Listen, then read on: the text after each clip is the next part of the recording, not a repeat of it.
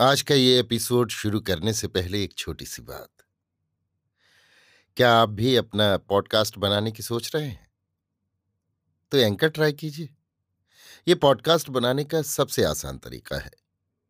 Number एक, ये free है। नंबर दो, इसमें कई सारे ऐसे टूल्स हैं जो आपको अपने फ़ोन और कंप्यूटर पर रिकॉर्ड और एडिट करने की फैसिलिटी देते हैं। नंबर तीन आप अपने पॉडकास्ट को डिस्ट्रीब्यूट भी कर सकते हैं, जिससे इसे स्पॉटिफाई और दूसरे प्लेटफॉर्म पर सुना जा सके। तो डाउनलोड कीजिए फ्री एंकर ऐप या विज़िट कीजिए एंकर डॉट एफ़ पर अपना पॉडकास्ट स्टार्ट करने के लिए। ये तो थी एक छोटी सी जानकारी, और अब शुरू करते हैं एपिसोड का सिलसिला। तो आज के एपिसोड में लीजिए सुनिए। आचार्य चतुर्सेन शास्त्री के लिखे उपन्यास। वयम रक्षा मह का पहला भाग तिल तंदुल, मेरी यानी समीर गोस्वामी की आवाज़ में। कज्जलकूट के समान गहन श्यामल, अनावृत, उन्मुख यौवन, नीलमणि सी ज्योतिर्मयी बड़ी बड़ी आँखें, तीखे कटाक्षों से भरपूर, जिनमें मध्य सिक्त लाल डोरे मद घूर्णित दृष्टि, कंबुग्रीवा पर अधर धरे से गहरे लाल उत्फुल्ल अधर उज्ज्वल हीर का वली सी धवल दंत पंक्ति, संपुष्ट प्रतिबिंबित कपोल और प्रलय मेघ सी सघन, गहन, काली घुंघराली मुक्त कुंतलावली, जिनमें गुथे ताजे कमलदल शतदल, कंठ में स्वर्ण तार ग्रथित गुंजामाल अनावृत उन्मुख अचल यौवन युगल पर निरंतर आघात करता हुआ अंशु फलक, मांसल भुजाओं में स्वर्ण वलय और क्षीण कटी में स्वर्ण मेखला। रक्तांबर मंडित संपुष्ट जघन नितंब गुल्फ में स्वर्ण पैजनिया, उनके नीचे हेमतार सूत्र ग्रथित कच्छप चर्म उपानत आवृत चरण कमल, सद्य किशोरी। नृत्य कर रही थी चतुष्पथ पर। विषधर भुजंगनी के समान दोनों अनावृत भुज मृणाल हवा में लहरा रहे थे। उंगलियाँ, चर्मटिका खंजरी पर मृदु आघात कर चरणाघात के सम पर ध्वनित कर रही थीं।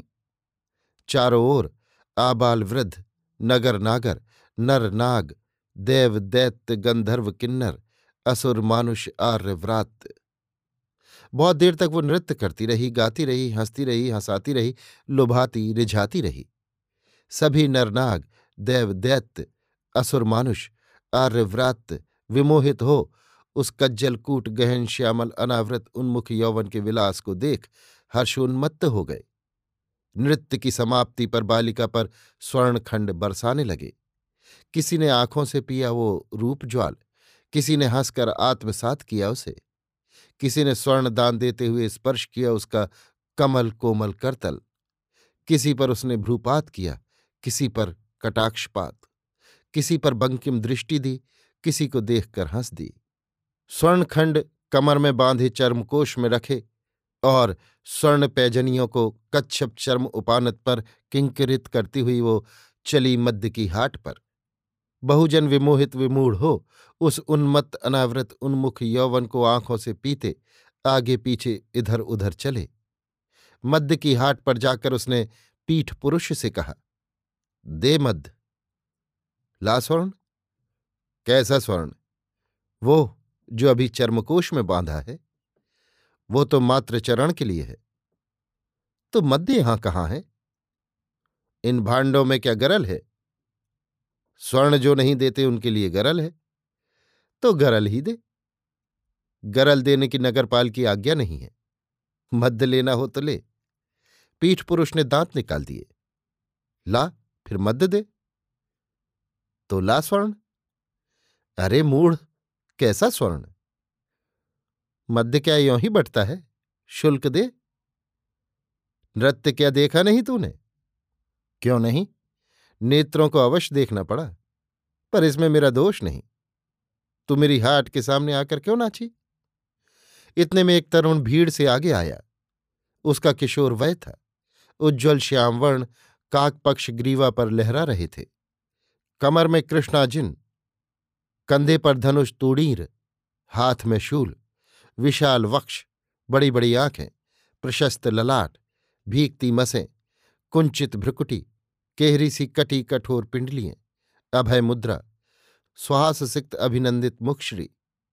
तरुण ने एक स्वर्ण पीठ पुरुष के सामने फेंक कर कहा, स्वर्ण मैं देता हूँ, तू उसे मध्य दे। पीठ पुरुष ने हंसकर स्वर्ण को परखा और मंजुषा में रख मध्य भांड उठाकर तरुणी को दे दिया। भांड को मुँह में लगाकर तरुणी गटागट मध्य पीने लगी। आधा भांड पीकर उसने तृप्त होकर सांस ली। जीब से होंठों को चाटा। हँसी। फिर दो कदम आगे बढ़। अपना अनावृत उन्मुख यौवन तरुण के वज्र वक्ष से बिल्कुल सटाकर घूर्णित मदरंजित कटाक्ष तरुण पर फेंक। दोनों भुजाओं में मध्य भांड थाम। ऊँचा कर उसे तरुण के होठों से लगाकर कहा हब तू पी। तरुण ने अपनी भुजाओं में तरुणी को समेट लिया। एक ही सांस में वो सारा मद्य पी गया। फिर उसने तरुणी के लाल लाल होठों पर अपने मद सिक्त अधर रखकर कहा, अब चल। तरुणी हंस दी। उज्ज्वल हीर कावली के समान उसकी धवल दंत पंक्ति बिजली सी कौंध उठी। उसने मध्य भांड फेंक तरुण के कंठ में अपनी भुजवल्लरी डालकर कहा, चल। दोनों परस्पर आलिंगित हो एक ओर को चल दिए। नर, नाग, देव दैत्य असुर, मानुष, आर्य, व्रात सब नगर, नागर पीछे रह गए। तरुण ने पूछा, तेरा ग्राम यहाँ कहाँ है? उस उपत्यका में, अर्जना के तट पर। और गोत्र? गोत्र भी वही है। कब वो आया है? इसी शरद ऋतु में। कहाँ से? काश्यप सागर तट से। काश्यप सागर तट पर क्या तेरा पुर है? वहाँ मात्र कुल रहता है। किस पुर में? हिरण्यपुर में। तू क्या असुर कुल से है? नहीं, दैत्य कुमारी हूँ। और तू? मैं ऋषि कुमार हूँ, पर मातृकुल मेरा भी दैत्य कुल से है। और पितृकुल? आर्यव्रात? कहाँ का है तू? आंध्रालय का? तो यहाँ बाली द्वीप में कैसे घूम रहा है? तेरे ही लिए। तरुण ने हंसकर उसे और कसकर वक्ष से सटा लिया। तरुणी ने उसे ठेलते हुए कहा, दिग्विपन्न, सत्य कह। अब तो सत्य ही है। मैं तुझ पर विमोहित हूँ। कब से? इसी क्षण से। तो उधर चल। क्या ग्राम में? नहीं, उपत्यका के उस अंचल में। वहाँ क्या है? विजन बन है, सघन छाया है, एक सरोवर है, उसमें शतदल कमल खिले हैं, चक्रवाक सारस का आखेट वहाँ बहुत है, हरिण भी है, आखेट अच्छा होगा, आखेट खाएँगे और रमण करेंगे, चल चल, दोनों उस गहन वन में घुस गए, परस्पर गुथे हुए से। अभी आप सुन रहे थे आचार्य चतुर्सेन शास्त्री के लिखे उपन्यास, वयम रक्षा माह का पहला भाग, तिल तंदुल, मेरी यानी समीर गोस्वामी की आवाज़ में।